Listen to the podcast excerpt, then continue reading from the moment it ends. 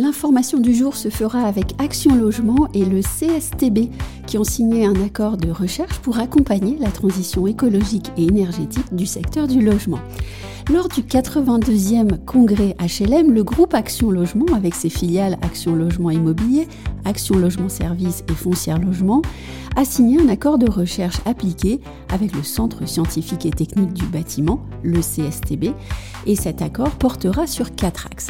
Il s'agira notamment de créer un outil de traitement de données et d'intelligence artificielle, outil qui permettra à Action Logement d'améliorer la connaissance de son parc immobilier d'un million de logements et de structurer et de prioriser son action sur des champs.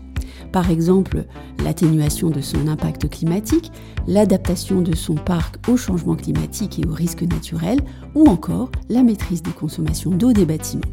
Je publie bien sûr ce communiqué et ses détails sur le site des ondes de Nimo.